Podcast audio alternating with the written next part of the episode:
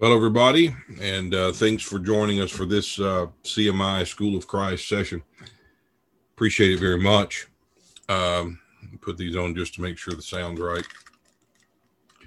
Hello, hello. Yeah, there, there you go. Um, we are still taking that detour from our Romans classes. We'll get to back to those at some point. However, we've been looking in the last couple of uh, lessons at the Sermon on the Mount in Matthew chapter five, or the Beatitudes as some refer to it. And we're going to continue on that today. In our last time together, we, we dealt with the blessed are those who mourn. In this uh, sermon. Today we're going to go to Matthew chapter five, verse five. Blessed are the meek, for they shall inherit the earth. Now, again, this is shaky ground for most believers. And again, as I said at the very onset of these lessons, these were problematic, uh, not a good word to use, but these were verses that I stayed away from because of my concept with regard to them. And we'll, I, I want to address that a little bit with you, but as I began reading these verses at the very beginning of looking at these uh, verses before I ever um, began teaching on them, because it took me a while to just allow the Lord to strip away all of the preconceived ideas that I brought to the table so that I could see clearly the things that Jesus is saying here and actually contextualize these comments and, and stop trying to uh, present day interpret them and understand the setting and the context are valuable uh, things to look at when we are approaching these verses, because they matter so much as the one sitting in the high mountain and teaching his disciples and teaching those that come. Um, as some of the commentaries, as we've said before, call this the New Covenant Mount Sinai, because you're basically seeing Jesus present the blessed state of those who will come to the new covenant, come to the newness of life, come to the kingdom of the Messiah, and receive in him and his kingdom the blessings that were promised beforehand, the blessings that were testified of under the testimonial age of the law, the prophets. And as I was looking at that, one of the things that came to my mind, I think it's interesting to see. And when we read Deuteronomy chapter, I think it's twenty-seven, there were, there was a pronouncement in the midst of Israel, the blessings and the curses. And the very significant part when looking at this context here and what this means, what this this uh, setting actually is introducing in the midst of Israel, was the culmination of all the promises, the coming of the kingdom, the messianic rule of Christ, their Messiah, and all the benefits of receiving that kingdom. And of course, we understand how that kingdom is received by looking at John chapter three, where it is that kingdom is received by new birth. But in looking at that setting, we it was interesting to me when going back to Deuteronomy concerning the keeping of the law, the blessings and the cursings that were attached to the uh, uh, o- obedience to the law. It was interesting to see that as the pronouncement of the cursings came, When they were, when the cursings were being pronounced over Israel, the congregation had to say amen. They had to amen the curses.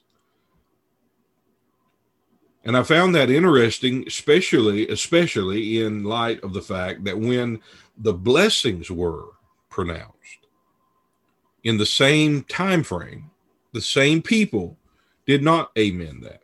They did not amen the blessings. Why?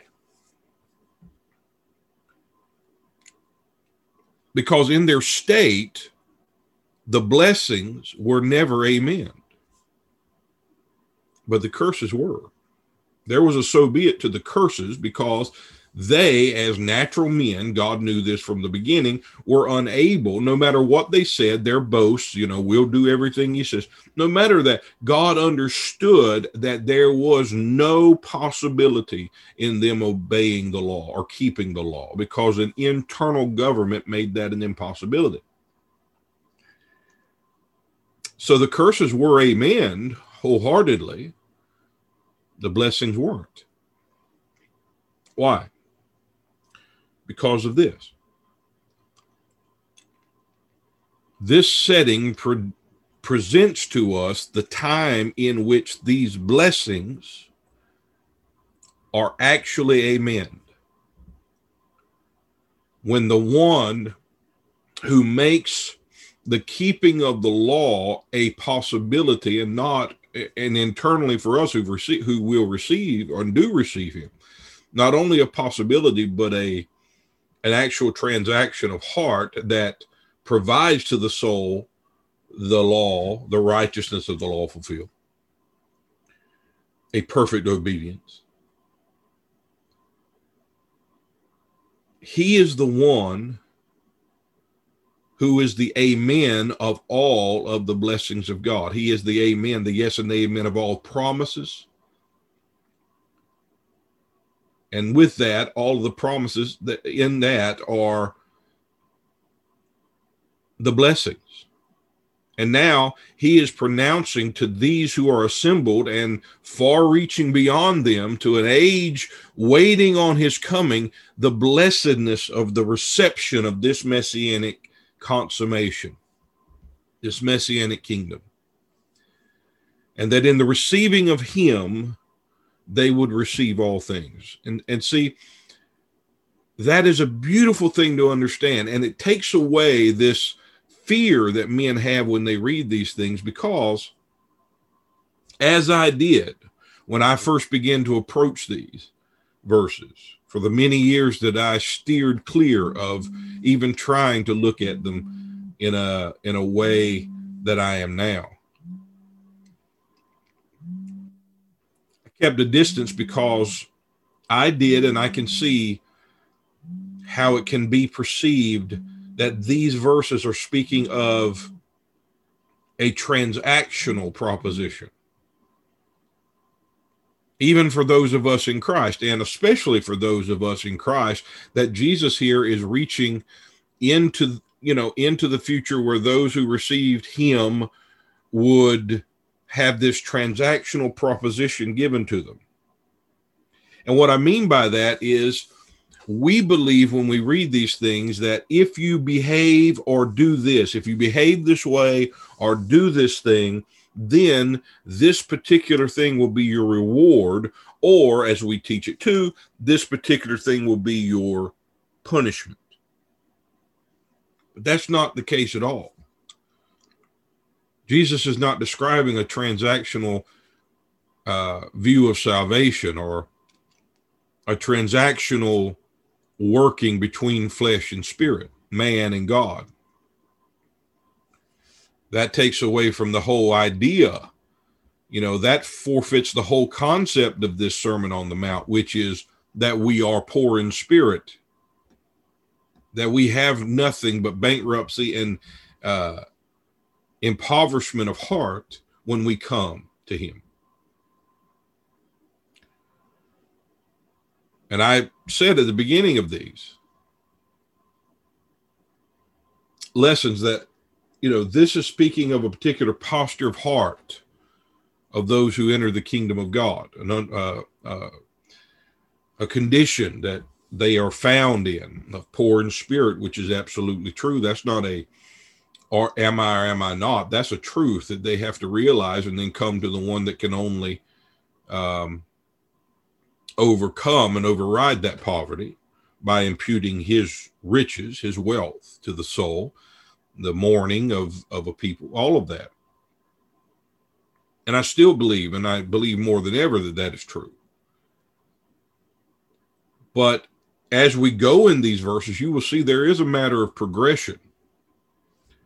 Um,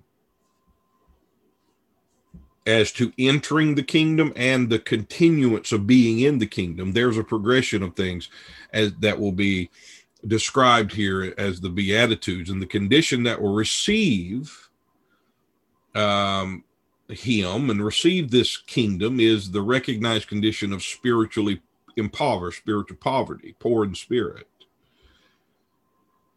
In fact, you, you remember, and I did teaching on this a few months back, of a man who went out and tried to, was going out to hire men to work in his vineyard. And it talks about those who were, were there. They weren't out looking, looking to be hired. They were standing, and, and the man went to them and said, "Why are you idle?" The word idle there doesn't just mean lazy or at all mean lazy. It actually means fruitless, barren. He goes to those who are barren, those who are without any ability at all as to spiritual matters. They are barren, they are idle, they are empty. And he hires them to come and be in work in his vineyard. So that is the condition that men are found in, that they need to come to this man of substance, this man who in himself has all divine riches, to find in him comfort for the mourning in ashes, who are mourning in ashes for the destruction and the destitution that they are in. As a nation, Israel, and as men, destitute of heart. It's also a declaration of the blessedness as we progress of those who will be in Christ, and in so being in Christ, face persecution and revilement, because that, that comes as well. But we have to understand that these conditions of poor in spirit, of mourning and meekness that we will cover today are not the present obligatory state of those who are in Christ.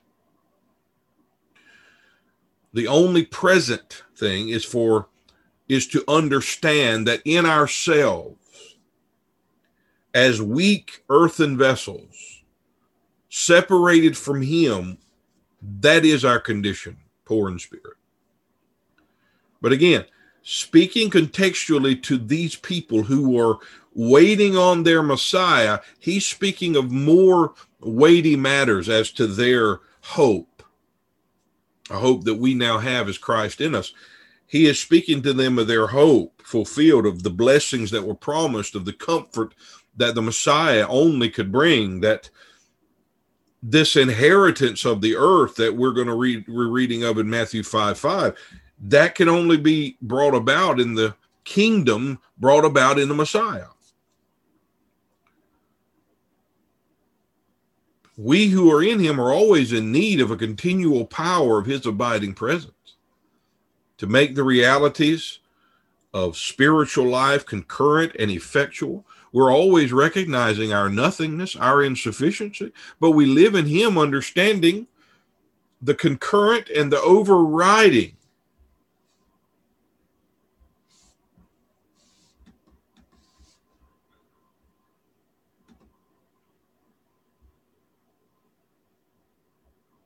nature of his presence, because he has provided himself in salvation by new birth. He's providing himself as provided himself to the soul as the answer to all of our emptiness.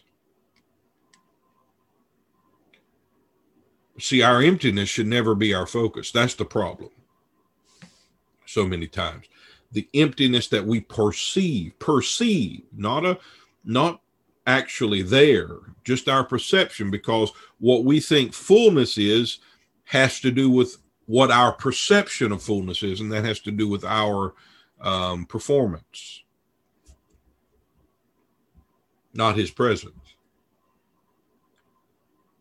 So we make our emptiness or our perception of our emptiness the focus of our pursuits or our thoughts toward God.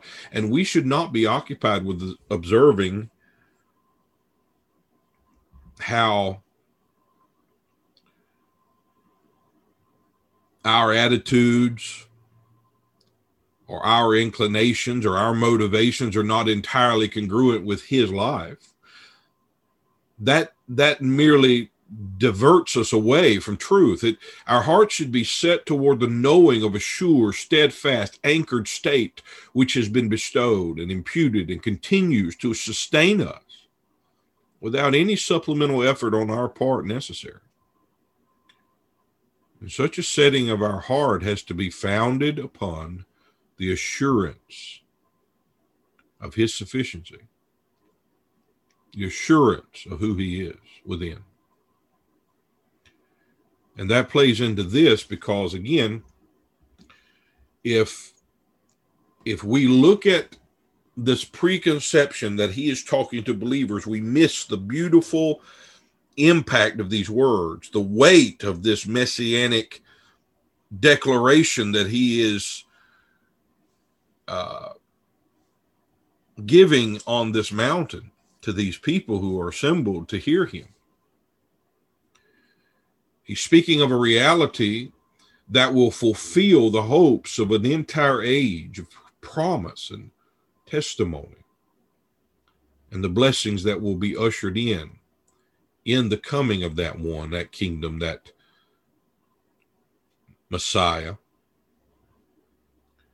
So blessed are the meek, for they shall inherit the earth. This word meek here, again, so many believing that he's talking about how we should act, how we should be, our attitude, what our attitude should be as believers. We take this word and we do what we do with every word. We self-analyze it and we self-assess it and we self um, interpret it. Meaning we interpret it, we interpret it with ourselves as the object of it. So this is how we need to perform. We need to be meek. Jesus said he was meek and lowly. So, hey, we need to be meek and lowly. No. The word here for meek is the same that we have found so often in Scripture. The Septuagint plays this out as well, according to the Jamieson, Fausset, and Brown commentary that I'm reading here. It's the same which we have found is often translated the poor, showing here how closely allied these two features of character are. It is impossible, indeed, that the poor in spirit and the mourners in Zion should not, at the same time, be meek. It is all, it, again, it is a condition that he's describing here, not a characteristic that we need to achieve. He's speaking of those who are in Zion, knowing, waiting on the consummation of the age, and understanding their the impossibility of them receiving it in their present condition. They understand they are poor as to matters of the spirit. They are those who are now in mourning, and in so doing, they, knowing their poverty, they are coming to him understanding, except you do this, except I receive the end of the law in a person. Nothing of the blessings promised, nothing of the prophecies given, nothing that God ever intended and said to us will ever come to pass.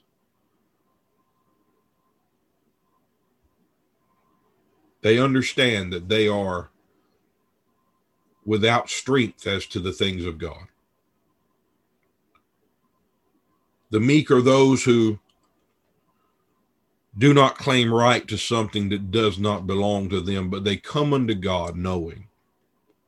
Now, for anything to be their actual possession, as to real, true possession, any of the promised substances testified of in the land of promise, they might receive it only from the power and from the possessing of the Lord himself.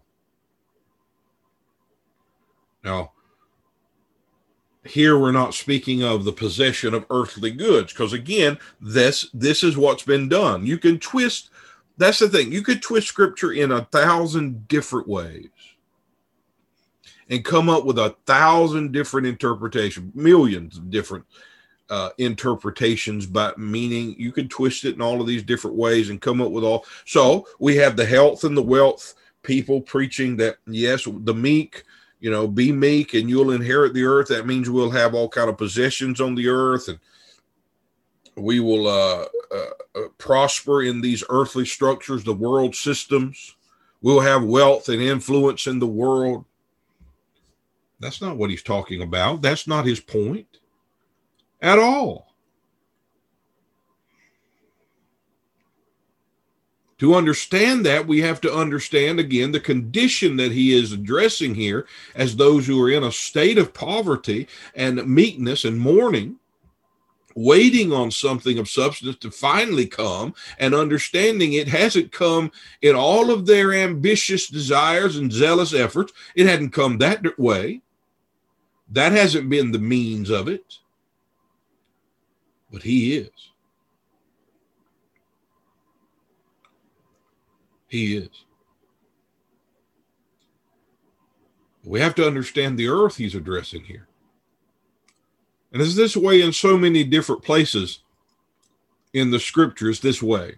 Um, when the, the, the phrase, the earth is talking about, it's not talking about the planet. It's talking about a particular place. Again, from the Jamieson, Fausset, and Brown commentary, the earth, which the meek are to inherit, should be rendered the land, the land, not the earth, the land. This should bring our mind immediately to the testimony, talks of the land, the land, the land. To me, and according to this, they confirmed it in this commentary, but it's, it's very uh, evident when we, again, do not remove these words from their context and the setting that we are looking at in Matthew chapter five.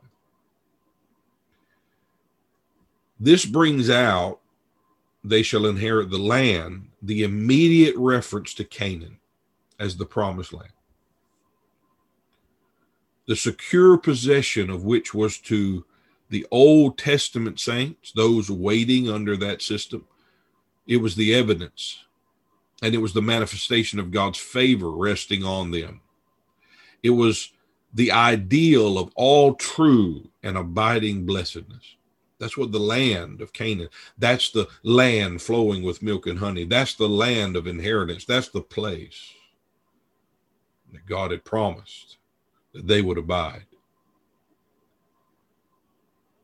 Here he is talking to them about in the receiving of him and the kingdom that he was going to bring, that they would receive in him the actual kingdom, the actual land promised, the promised land, not in testimony, not some dirt on another side of an ocean. We're talking about the actual spiritual culmination of it, the land of promise himself.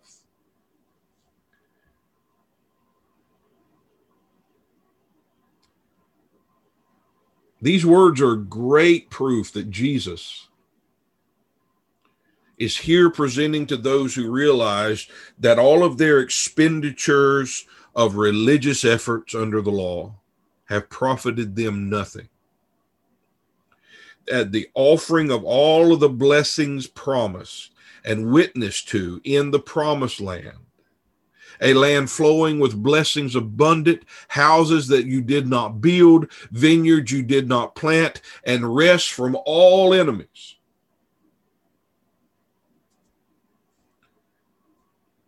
And this parallels with the entrance that remains, the rest that remains for those who would come, spoke of in Hebrews chapter four. It remains for the people of God. Yes, that rest is Christ.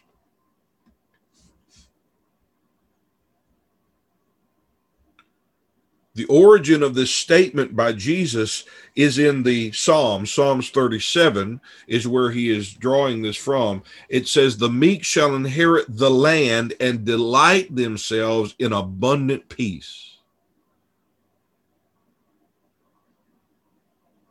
And then you go down in Psalms thirty-seven in verse twenty-two, for those blessed by the Lord shall inherit the land, but those cursed by him shall be cut off. See the blessings and the cursings. If we go back, and this is from the Treasury of David, which is Spurgeon's uh, commentary of the Psalms. He goes back in Psalms thirty-seven eleven, he says, by inheriting the land is meant obtaining the covenant privileges and the salvation of God. The meek shall take their lot with the rest of the heirs of grace, to whom all good things come by sacred birthright, not seeds as of many. Sacred birthright had nothing to do, and this is the thing Jesus is presenting to them. Not a sacred birthright that comes by natural lineage, but the blessings of the kingdom that comes by an altogether newness of life through the being born of the incorruptible seed of God. This is, this is how we partake of the true covenant privileges and the salvation of God that is represented by this inheriting of the land. That was the promise. Now the fulfillment is coming. Now it's being offered to these that will receive him as their Messiah. And that's exactly what Paul laments in Romans nine ten, when he is lamenting over the fact that his brethren in the flesh, the Israelites, would not receive him, because all of these things, the covenants, the The, the, the adoption, the glory, the priesthood, all of it was theirs by promise, not just theirs, I promise, as testimonies, but all that they represented in a spiritual consummation has come in Christ, and he laments that they have not received him as such, a spiritual conclusion, as the fullness of all that God had said, the amen of it all. And this is the very setting in which Jesus himself, sitting on the mountain, is, is teaching that he is going to provide to those who will come to him in this posture of, of an expectation of knowing that he's the only source for the good that was promised. He's the only source that these blessings can come from. And they have to receive it in his person, or they cannot receive it at all. This is what he's addressing. The blessings of the promised land will be yours who will come to me, knowing that your re- righteousness by the law is not righteousness. I will give you the good of the land. I will give you the fat of the land. I will give you the riches of the land. I will give you oil. I will give you corn and all of the, you know, the prophecies. I will give you the wine of the vineyards that you didn't plant, if you'll come to me. This is the beauty of understanding the context and the setting in which we're reading, because it causes you to understand the immensity of what is being presented here. And then the question of, is Christ indwelling our soul not enough for us? Because here he's saying that if you'll receive me, I'll give you everything promised. I will be unto you and provide unto your soul everything that God promised under the age of testimony, I will give you that. It is the comforting that only the Messiah can give, the kingdom that will come, and the promised land and all that is found there, the blessings of it, the overflow, abundance, the riches of it, the wealth of it, the grapes, the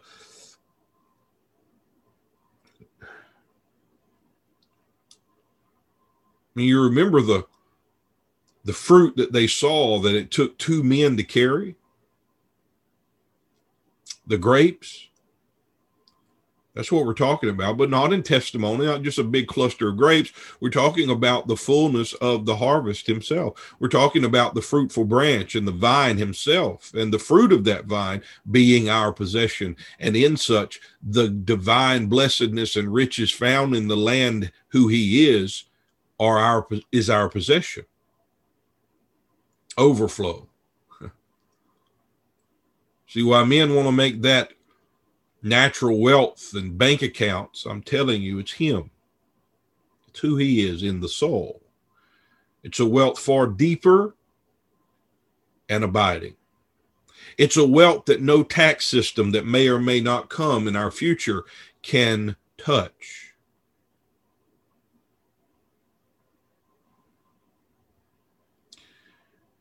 If governmental structures If governmental structures and administrations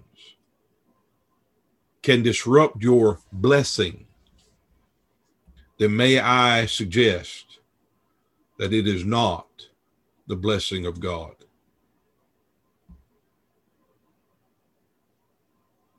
Now, we're not going to stay long on that verse, but we're going to move on to another.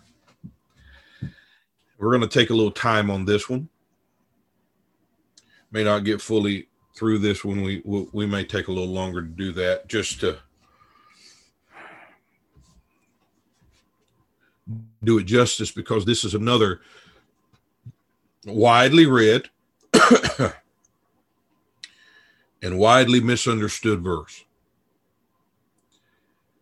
In Matthew five, verse six, let's read, "Blessed are they which do hunger and thirst after righteousness, for they shall be filled." Now let's get a, get right at the beginning of this. Let's understand, and this is um, from the Matthew Henry commentary. And I use these commentaries to, to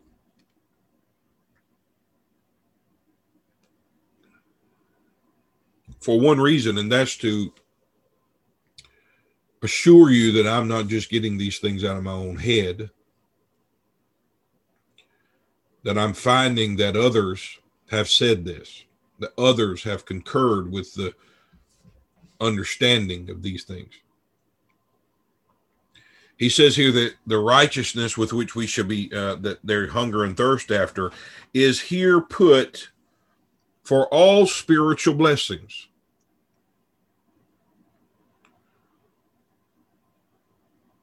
They are conveyed and secured by the imputation of the righteousness of Christ to us and confirmed by the faithfulness of God. Not ours, but his. Let's just keep that in mind, that the righteousness for which they, he's speaking of here, hunger and thirst, that righteousness is, is referring to the righteousness of all spiritual blessings, all spiritual blessings. Again, as with all of these, context is important. The age of promise or the age of testimony was one that was waiting on righteousness in every aspect of that word. Because under that system, the effort, the exertion of zeal, the desire to be obedient to God under the law could, could never produce or warrant any true divine spiritual result. Remember, we said that God has subjected them to vanity. That means emptiness as to result, not emptiness as to effort, but emptiness as to result. Effort was there in plenteous, plenteous fashion. There was no lack of effort, but there was a great lack of result. There was no righteousness, never. That's why Christ is the end of the law, so that righteousness could actually be a result, because the righteousness of the law under the law, that righteousness as those who would be obedient and work and do and labor and efforts under the law, righteousness was never a result of that. Now, self-righteousness might have been, the assumption of righteousness might have been, and that's the thing that Jesus came and and and condemned. However, true righteousness, the righteousness that God actually desired and the righteousness the law actually demanded, was never result uh, a result of obedience to the law of Moses, ever. And it couldn't be. So Paul in Galatians three says, is the law against the promise of God? Absolutely not. God forbid. For there had been a law given who could, which had, could have given life. Righteousness then, verily, should have been by the law.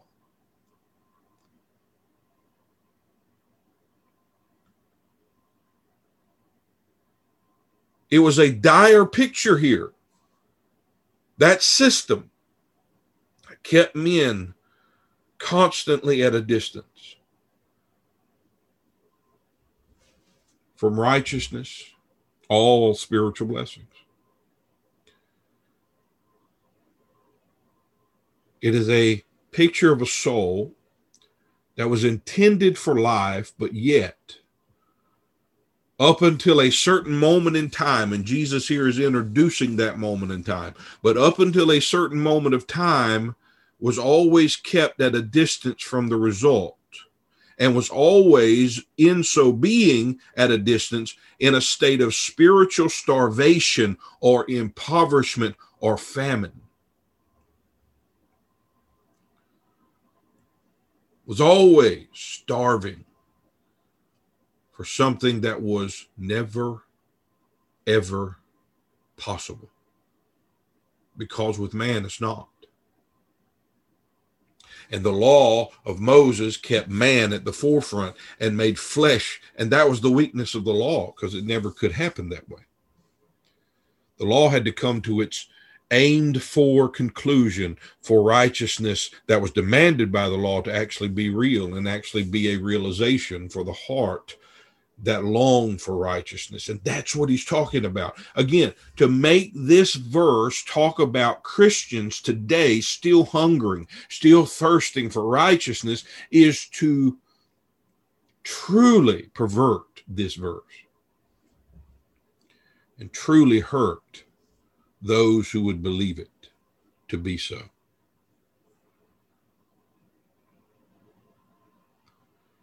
Those who are hunger hungering and thirsting for the spiritual blessings, according to Matthew Henry again, are will be blessed with those, those desires by being filled with that for which they have hungered and thirsted. They shall be filled with those blessings. God will give them what they desire to complete their satisfaction. It is God only who can fill a soul whose grace and favor are adequate to its just desires, and he will fill those with grace for grace, who, in a sense of their own emptiness, have recourse to his fullness only. He fills the hungry and satiates them. We'll look at those verses. This is what we're addressing. But what is the time frame in which this is realized? What is he addressing? Who is he talking about that's hungering and thirsting? The imagery from the testimony of God dealing with Israel,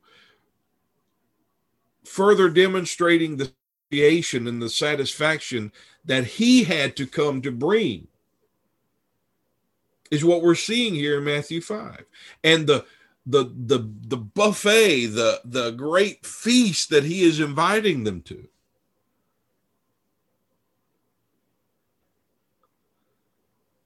The following verses, the verses that I'm going to read to you next, are from a time in which the temple and the wall, this is in Nehemiah, the temple and the wall that were at one time broken down and torn down, they're being, they're rebuilt. And after that, the law was rediscovered. And here is a prayer concerning God's gracious and glorious dealings to his people during this time. Nehemiah chapter nine, verse thirteen, thou camest down also upon Mount Sinai and spake with them from heaven and gavest them right judgments and true laws and good statutes and commandments. You made known unto them the holy Sabbath and the commandments, uh, commandest them precepts and statutes and laws by the hand of Moses, thy servant. Listen, verse fifteen. And you gave them bread from heaven for their hunger, and brought forth water for them out of the rock for their thirst, and promised them that they should go in to possess the land which thou hast sworn to give them. Now, let's we're going to talk about these things, but let's let's read again another place, Isaiah chapter forty-nine. Again, we're talking about hungering and thirsting. Who is it that was hungering and thirsting? Because again, we have to understand what they were hungering and thirsting for. Righteousness. See, we apply that to Christians today and keep them all in this state of constantly hungering for something they don't have, thirsting for something they haven't been provided. And I'm telling you, if we do that, we miss the point. And we keep them on this tr- treadmill, constantly going, but never arriving. And I'm telling you, you don't arrive there when you are born again. This reality arrived in you.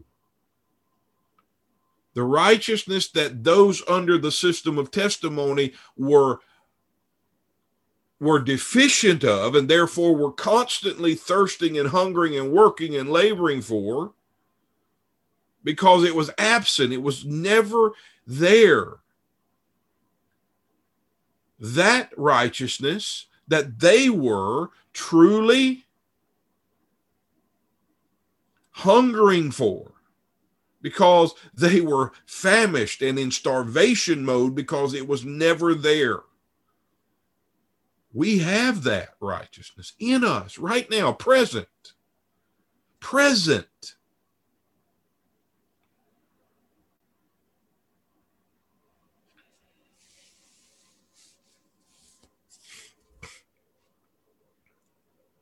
Present.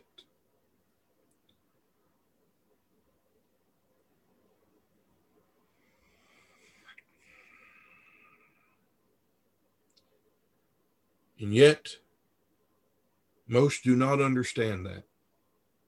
So instead of presenting the presence of the righteousness for which those under that system actually hungered for, we're telling those who are now indwelt by that righteousness and who can feed upon him as that righteousness, eat his flesh, drink, feed upon him as their life, as their all, we're telling them it's yet to be. You've got to still hunger. You've got to still thirst. Your soul is still in a starvation mode and a, a and is famished because nothing has been supplied to it.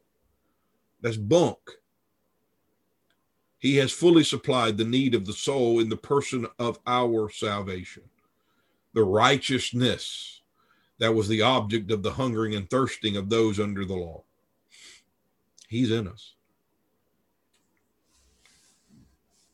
So Isaiah forty-nine, eight through ten says, thus saith the Lord, in an acceptable time I have heard thee. In a day of salvation have I helped thee. And I will preserve thee and give thee for a covenant of the people to establish the earth or the land and cause to inherit the desolate heritages, that thou mayest say to the prisoners, go forth. Again, we've talked about Isaiah forty-nine.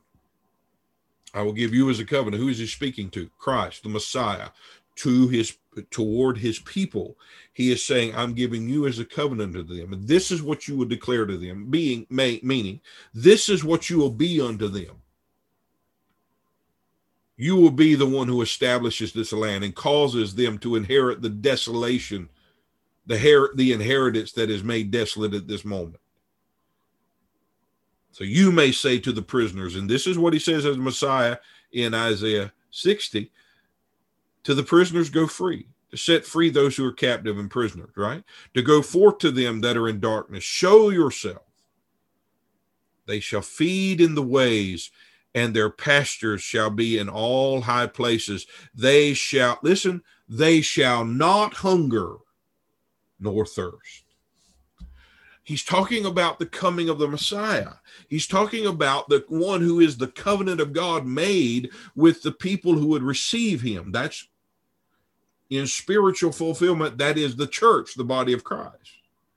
And what does he say about those who receive him as that covenant, as the one who establishes the land and brings the desolate heritages back to their full, their full beauty, and brings that as the inheritance of the people? What does he say about those who will receive him as such? They shall not hunger nor thirst. They shall feed in the ways. So we're seeing here the promise made here that Jesus is now presenting in Matthew five as fulfilled to the soul of those who have hungered and thirsted, who were waiting on this sustenance that was always, or that always eluded them. Now, if they receive this one, in them, because he's bringing all things, and you read it all through the fifth chapter of Matthew, he's bringing all things of the testimony to their spiritual conclusion, but he's also bringing them to their internal conclusion and showing that they're all they were all in turn intended for internal fulfillment, because now those who receive him will receive the true bread from heaven and the true fountain of life. And they will never be without spiritual nourishment again, for they shall be filled, right? You are filled with the fullness of God. In him, you are filled full, complete in him. So to believe erroneously that this is the ongoing state of the born-again believer is to hold to an idea that salvation wrought of God and imputed through Christ within leaves us still incomplete and leaves us in an ongoing condition that necessitates uh, a perpetual hungering and thirsting for something that's not yet present and provided. The feast is not yet made ready.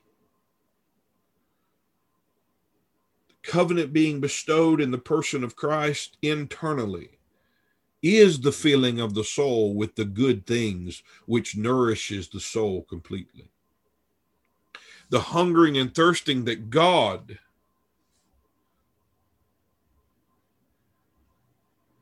is addressing here speaks of something that is essential.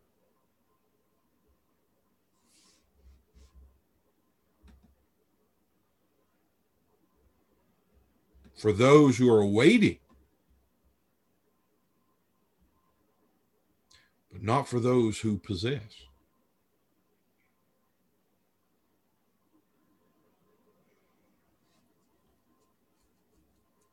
in Luke chapter one. These are verses that we referred to a while ago in the commentary. I'm going to read these to you. In, in Luke chapter one, verse fifty-three, it says, he hath filled, listen, this is him coming as the Messiah. This is Luke one fifty-three. He hath filled the hungry with good things, and the rich he hath sent away empty. What does that mean? What is the rich that have been sent away empty? It is those Jews who refused the true sustenance from heaven because they had their fill in their emblematic and superficial observances of the law. They were full of themselves, and their own zeal had satiated them enough as far as they were concerned. But those who came hungering and thirsting for real food, for the real thing, to receive in him what the law left wanting, they are filled with the good things. Does that relate back to Hebrews chapter ten that says the law was a shadow of the good things to come? Yes. And he has filled the hungry with the good things because the good thing has come. In Jeremiah thirty-one, verse twenty-three through uh, through twenty-five, he said, thus saith the Lord of hosts, the God of Israel, as yet they shall use this speech in the land of Judah and in the cities thereof, when I shall bring again their captivity. The Lord bless thee, O habitation of justice, and mountain of holiness. And here and there shall dwell in Judah itself and in all the cities thereof together husbandmen, and they that go forth with flocks, for I have satiated the weary soul, and I have replenished every sorrowful soul. And this is directly before the promise of I will in that day make a new covenant with them, because it speaks of the same thing. It's the coming of the new covenant that brings about the satiation or the satisfying of the weary soul. In fact, that word satiated doesn't just mean satisfied. It is a word to mean to gorge on. To gorge on something in abundance. I mean, just gorge on it. That's, that's the picture here. The picture is our salvation is a soul capable now, able now, and actually gorging upon the promised good thing in the person of the good thing himself. The weary soul is those who are thirsty. The word weary means thirsty. To replenish the weary, to replenish the sorrowful soul. The word replenish actually means to fill, fulfill, or bring fullness to. The sorrowful soul refers back to those who mourn. It's a beautiful connection. Matthew chapter five here, and just look at this. The word shall be filled here. Blessed are the meek, for they are blessed are they that hunger and thirst, for they shall be filled. It's a very strong and graphic word, originally applied to the feeding and fattening of animals in a stall. In Revelation nineteen twenty-one, it is used of the filling of the birds with the flesh of God's enemy, also of the multitudes fed with the loaves and the fishes.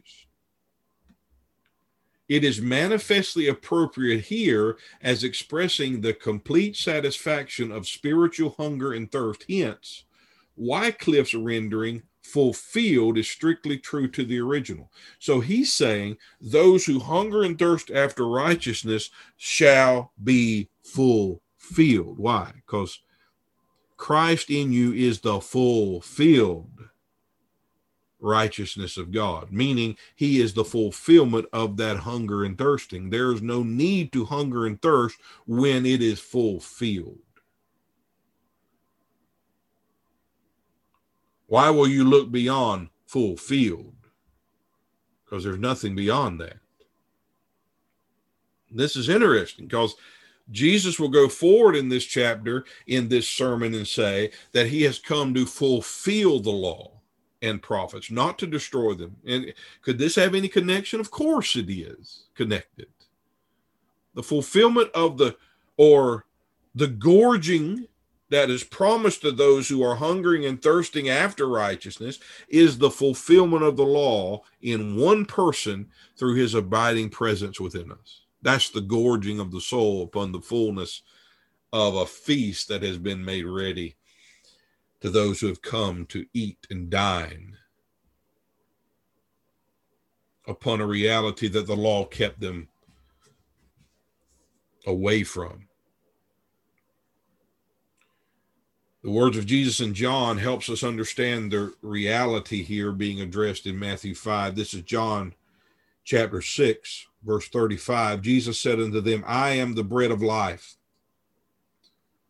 He that cometh to me, see, there it is. He that comes to me, receives me, shall never hunger. And he that believeth on me shall never thirst. Notice this. I am the bread. He that comes to me shall never hunger, and he that believes shall never, never thirst. Does this sound like when you receive Jesus as the bread from heaven, as the true sustenance and food of heaven itself, who is the righteousness that was under that system long awaited and hungered for?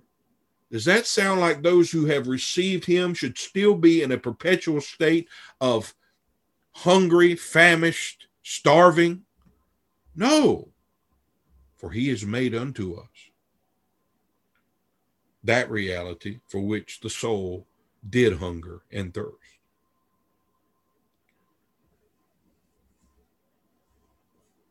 Jamieson, Fausset, and Brown says of John six thirty-five, he that cometh to me to obtain what the soul craves, and as the only all-sufficient and ordained source of that supply, shall never hunger.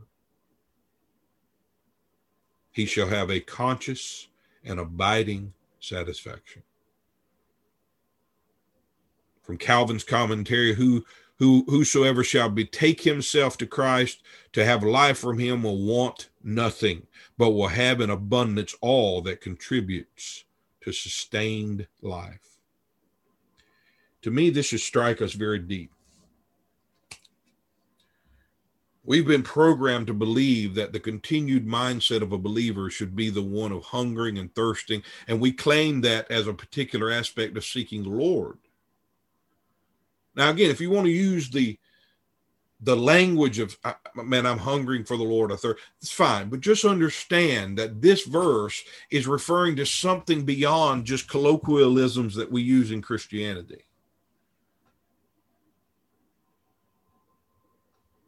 See, we, we claim that. It's almost like we're always trying to put the food out in front of them and never let them catch it. Because if they truly understood the fulfillment that is abiding in them, that they, you know, they, they may not hunger and thirst. And that means for many preachers, that means they may not be faithful. They may become indifferent. No, they won't. Because this hungering and thirsting gives way to a soul feeding continually upon the soul's nourishment of Christ in us. You don't stop feeding. You feed upon the one who is your continual abiding satisfaction. See, Jesus in Matthew five is presenting the posture of those who realize they're without any spiritual nourishment at all, understood that the Messiah had to come for them to receive that food from heaven. Particularly those under the law are being addressed because he came to them first. The law was not a legitimate source for the soul's nourishment. It was to expose, really, their malnourishment and their emptiness and the state of starvation that they were really in. Here in John six, he is presenting the replete nature or the, the nature of the believer's fullness or completion to ensure that faith and salvation through faith, or say that, salvation through faith, provides to the soul every single element of the soul's need, or I could say everything that the soul requires.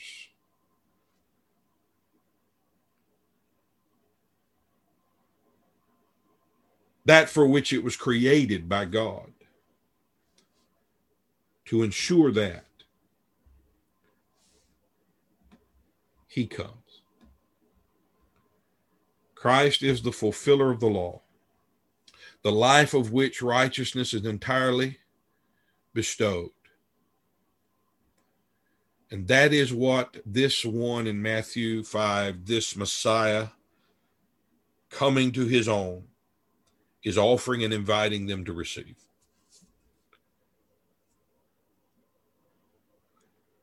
See,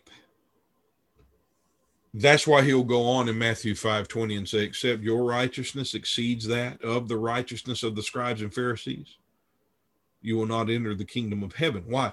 Because the righteousness of the scribes and the Pharisees is a superficial righteousness that still leaves them internally famished.